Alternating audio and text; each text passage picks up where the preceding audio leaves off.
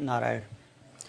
अब अगले तीन श्लोकों में दूसरे अध्याय का उपसंहार करते हैं।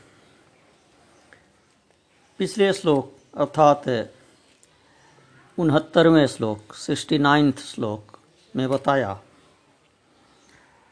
कि संयमी और जीवन मुक्त साधक विषयों की ओर से इतना अधिक सोया रहता है कि उसे विषय चिंतन का भान ही नहीं होता। उसका ध्यान ही नहीं जाता बिल्कुल विषयों की तरफ़।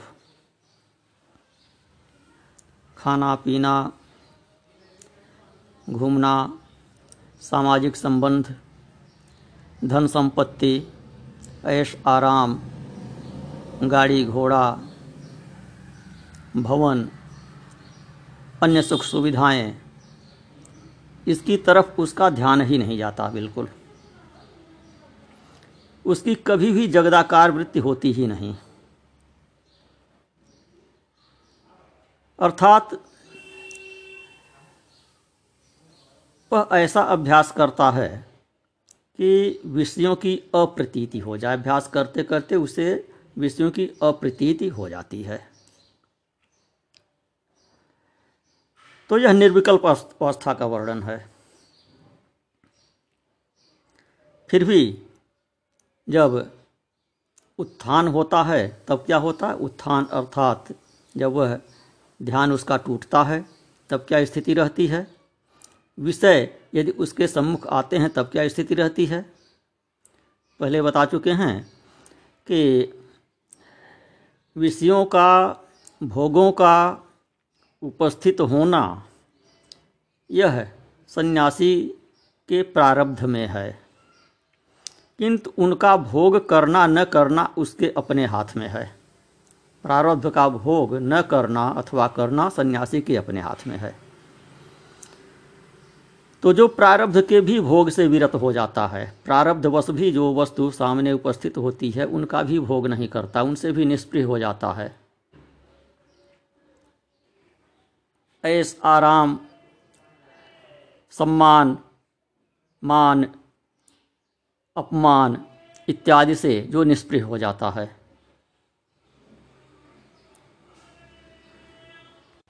उसके सम्मुख जब अनुकूल अथवा प्रतिकूल विषय उपस्थित होते हैं तो भी वह क्षुब्ध नहीं होता, विचलित नहीं होता है। अनुकूल की प्राप्ति पर वह हर्षित नहीं होता है प्रतिकूल की प्राप्ति पर वह दुखी नहीं होता है। उसकी स्थिति अचल समुद्र की भांति होती है, जिसमें हज़ारों नदियाँ निरंतर गिरती रहती हैं, किंतु उसका जल बढ़ता नहीं है। बादल उसका जल शोषित करते रहते हैं, उठाते रहते हैं, सूर्य की किरणें उसका जल शोषित करती रहती हैं, किंतु उसके जल में कोई कमी नहीं आती है। तो उसी की उपमा देते हैं अगले श्लोक में। विरक्त सन्यासी की स्थिति से। अर्जुन ने पूछा था, किम आसीत प्रजेत किम? कैसे रहता है, कैसे चलता है? तो आसीत का यही तात्पर्य है। आसीत का अर्थ, किस आसन में बैठना, बैठता है, कुर्सी पर बैठता है कि ज़मीन पर बैठता है? कौन से आसन में बैठता है? पैर मोड़ कर बैठता है कि फैला कर बैठता है, इससे वहाँ तात्पर्य नहीं है। तात्पर्य उसका इस, इससे है कि उसके मन की स्थिति कैसी रहती है। तो कहते हैं, आपूर्यमाण मचल प्रतिष्ठम समुद्रमाप प्रविशंति तद्वत् कामायम प्रविशंति सर्वे, स शांति मापनोति न काम कामी। जैसे नदियों द्वारा सब ओर से भरे जाने पर भी, अपनी मर्यादा में रहने वाले समुद्र में नदियों का जल प्रवेश करता रहता है। उसी प्रकार जिसमें संपूर्ण कामनाएँ प्रवेश कर जाती हैं, कोई विकार उत्पन्न नहीं करती हैं, वही शांति प्राप्त करता है। न काम कामी कामनाओं में विचरण करने वाला, उलझा रहने वाला शांति को प्राप्त नहीं करता। प्रश्न होता है कि जो सन्यासी नहीं है, वह भी ब्रह्मज्ञानी हो सकता है और ब्रह्म विद्या का फल, अर्थात मोक्ष, प्राप्त कर सकता है। तो फिर सन्यासी की ही बात बार बार क्यों कर रहे हैं? शांकर भाष्य की चर्चा यहाँ पर चल रही है। तो इस श्लोक में उसी का उत्तर समाहित है। कि आपूर्यमा आपूर्यमाण मतलब प्रतिष्ठम समुद्र पाप प्रश्न यदो तत्कामायम प्रश्न सर्वे शांति में न काम कामी। सन्यासी आप्त काम होता है। कोई भी कामना उसकी शेष नहीं रहती है। और जो सन्यासी से इतर लोग हैं, उनमें कोई न कोई कामना रह जाएगी। किसी न किसी बंधन में वह रहेंगे। अपने को जीवन मुक्त मानते हुए भी वो किसी न किसी बंधन में रहेंगे। परिवार के बंधन में रहेंगे, पुत्र के, पुत्री के बंधन में, स्त्री के बंधन में रहेंगे, समाज के बंधन में रहेंगे। सामाजिक व्यवहारों का उनके ऊपर बंधन रहेगा। गृहस्थ के दायित्वों का उनके ऊपर बंधन रहेगा। आश्रम संबंधी कर्मों का उनके ऊपर बंधन रहेगा। क्योंकि गृहस्थ हैं तो गृहस्थ आश्रम के लिए जो शास्त्र विहित कर्म है, उनका उनके ऊपर बंधन रहेगा। ऐसा नहीं हो सकता है कि हैं गृहस्थ, लेकिन रहें सन्यासी की भांति। ऐसा हो ही नहीं सकता। गृहस्थ हैं तो गृहस्थ के कर्म का उनको पालन करना पड़ेगा। तो ये बंधन में रहेंगे। वे पुत्रेषणा का त्याग नहीं कर सकते, लोक लोकेशड़ा का त्याग नहीं कर सकते वित्तेषणा का त्याग नहीं कर सकते। पूर्णतया त्याग नहीं कर सकते। सन्यासी इन तीनों का पूर्णतया त्याग कर चुका होता है, उसके बाद ही सन्यास मिलता है। वास्तविक सन्यासियों की बात हम कर रहे हैं।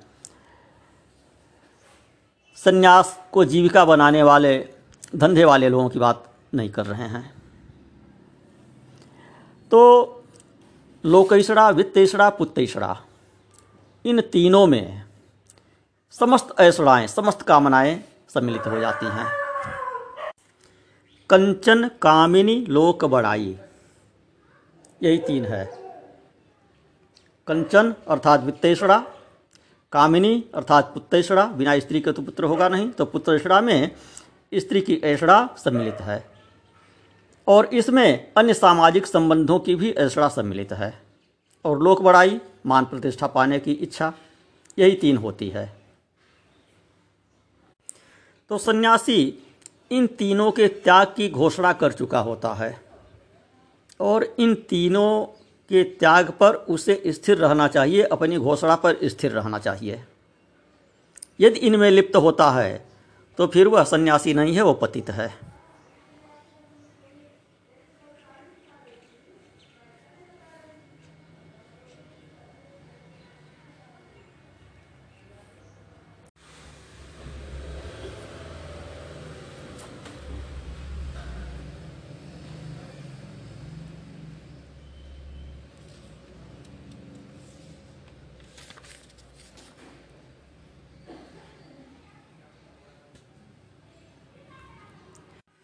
तात्पर्य कहने का यह है कि समाधि में तो उसका चित्त शांत रहता ही है। समाधि टूटने पर भी वह शांत ही रहता है। कैसे भी दिव्याति दिव्य पदार्थ उसके सम्मुख आ जाएँ, वह चलायमान नहीं होता। क्यों? क्योंकि बोध होने से पूर्व वह जिन पदार्थों की इच्छा करता था वे अब सत्ता शून्य और असार जान पड़ते हैं। वे हैं ही नहीं तो उनकी इच्छा क्यों करेगा? उनमें लिप्त क्यों होगा? वह उनकी कामना क्यों करे? अथवा दूसरी दृष्टि यह भी है कि उसके लिए कोई भी वस्तु अप्राप्य है ही नहीं। सब उसी में अध्यस्त है, सब उसी के रूप हैं। तो जब सब कुछ उसी का रूप है तो वह किस वस्तु की कामना करे? तो इस प्रकार से चौवन, चौवनवें श्लोक के तीसरे प्रश्न का कि किम आसीत? इसका उत्तर देते हुए उसका उपसंहार किए कि सन्यासी की शांति, ज्ञानी की शांति किसी भी प्रकार से भंग नहीं होती। यही उसका बैठना अथवा उसका स्थित रहना है। विहाय कामान्य सर्वान् निष्पृह। निर्ममो निरहंकार स शांतिमधिगछति फिर कहते हैं कि जो पुरुष पुमान शब्द का यहाँ प्रयोग किया है, इसका यहाँ पर विशेष अर्थ है। पुमान का अर्थ प्रत्येक व्यक्ति से नहीं है, पुरुष से नहीं है, स्त्री पुरुष वाले पुमान से नहीं है। जो पुरुष इहलोक और परलोक की संपूर्ण कामनाओं को त्याग कर ममता और अहंकार से शून्य होकर विचरण करता है, वही शांति को प्राप्त होता है। प्रश्न होता है कि जिस असन्यासी ने अर्थात गृहस्थ ने भी समस्त अभिमान का परित्याग कर कूटस्थ ब्रह्म को आत्मभाव से जानकर ब्रह्मनिष्ठा प्राप्त कर ली है वह भी ब्रह्म निर्वाण को प्राप्त कर सकता है। तो फिर वेशधारी मुंडन इत्यादि से संबंधित संन्यास के लिए ही आग्रह क्यों किया जा रहा है शांकर भाष्य में? तो इसी का उत्तर अगले श्लोक में है, भगवत गीता में ही इसका उत्तर है। क्या? कि जो पुरुष संपूर्ण भोगों को छोड़कर स्पृहा, ममता और अहंकार से शून्य हो जाता है, वह स्थित प्रज्ञ पुरुष मोक्ष को प्राप्त करता है। यह पुमान शब्द से यहाँ सन्यासी पद का ग्रहण करना उचित है। विहाय कामान्य सर्वान पुमान चरति निष्पृह विहाय कामान, यह सर्वान पुमान चरति निष्पृह विहाय सर्वान कामान, यह पुमान निष्पृह चरति। इस प्रकार अन्वय करें इसका। तो यह पुमान शब्द से यहाँ सन्यासी अभिप्रेत है। अन्य धर्मावलंबी, अर्थात ब्रह्मचारी गृहस्थ वानप्रस्थी अपने आश्रम धर्म का यथावत पालन करते हुए सन्यासी जैसा जीवन नहीं व्यतीत कर सकते। सन्यासी की भांति सर्वत्यागी होकर पर्यटन नहीं कर सकते। साथ ही सन्यासी की अपने शरीर में भी स्पृहा समाप्त हो गई होती है। वह अपना श्राद्ध इत्यादि कर चुका होता है। शरीर जीवन मात्र के लिए भिक्षा और कौपीन इत्यादि में भी उसका अभिनिवेश नहीं रहता है। अपने भिक्षा पात्र को, अपने कौपीन को भी वह अपना नहीं समझता है। मर्यादा के लिए दंड कमंडल इत्यादि धारण करता है, लेकिन उसको भी अपना नहीं समझता है। उसमें भी आसक्ति नहीं होती है।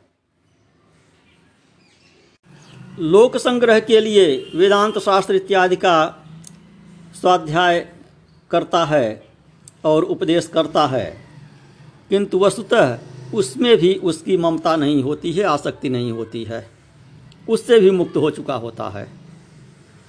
तो ऐसा स्थित प्रज्ञ ब्रह्मज्ञानी संसार दुख से उपरत होकर, सुख दुख दोनों से उपरत होकर निर्वाण नामक शांति को प्राप्त करता है, क्योंकि वह ब्रह्मभूत हो चुका है। विहाय कामान, यह सर्वान पुमाश्रय निष्पृह से यह बताया गया कि स्थित प्रज्ञ इस प्रकार विचरण करता है कि उसमें पुत्रेषणा, वित्रेषणा लोकेशड़ा कोई भी कामना नहीं रहती। ये तीनों कामनाएँ केवल सन्यासी की ही छूट सकती हैं, अन्य किसी की नहीं।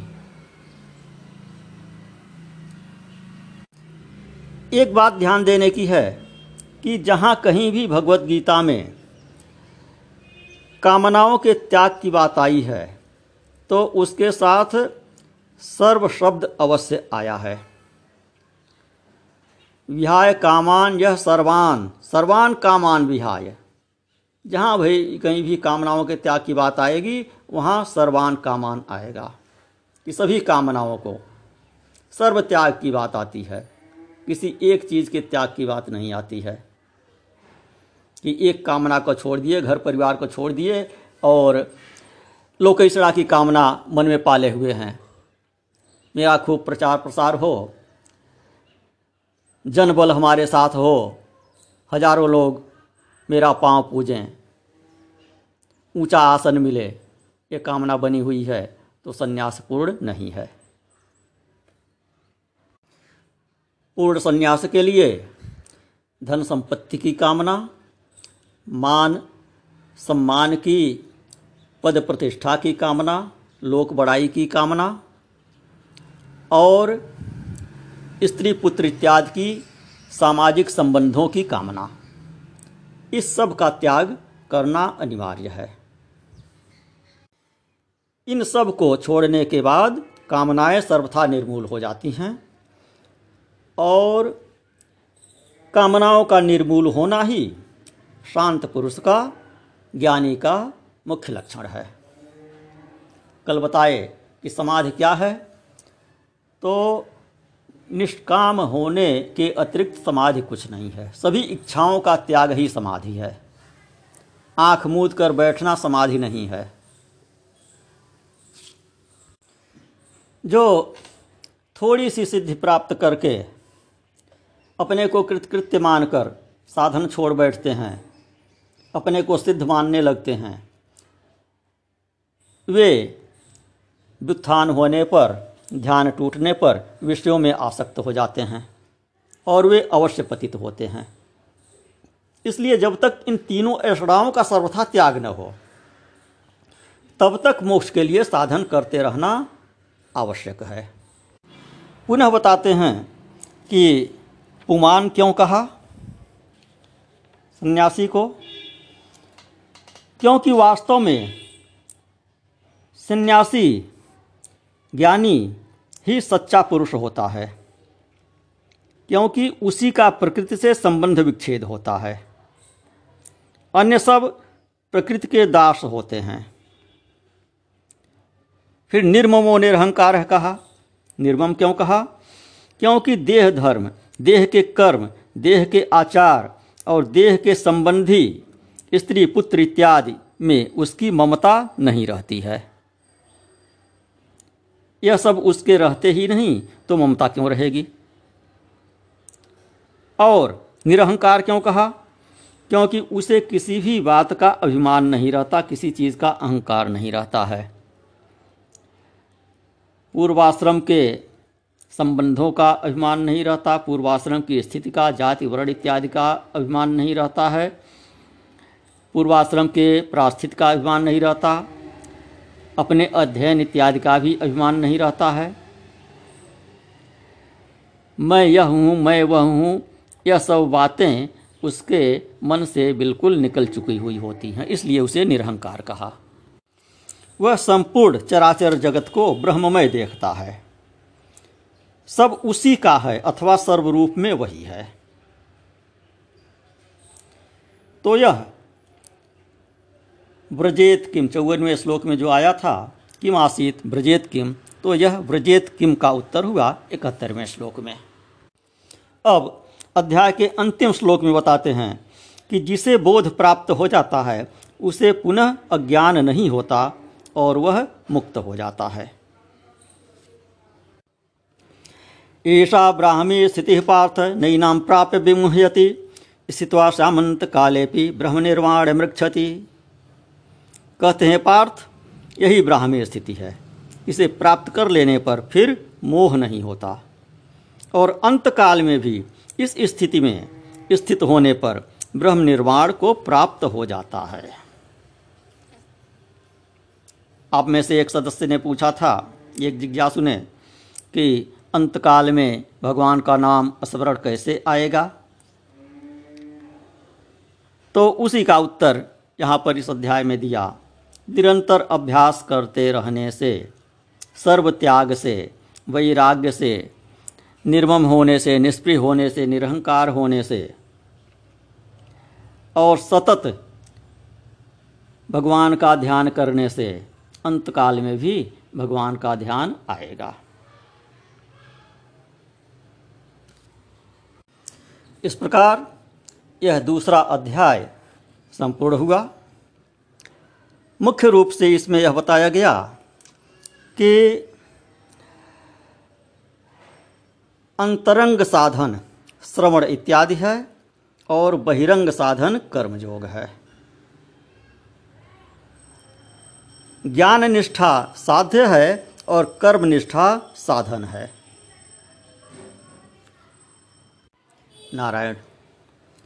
ओम पूर्णमद पूर्णमिदम। पूर्णात् पूर्णमुदच्यते। पूर्णस्य पूर्णमादाय पूर्णमेवावशिष्यते।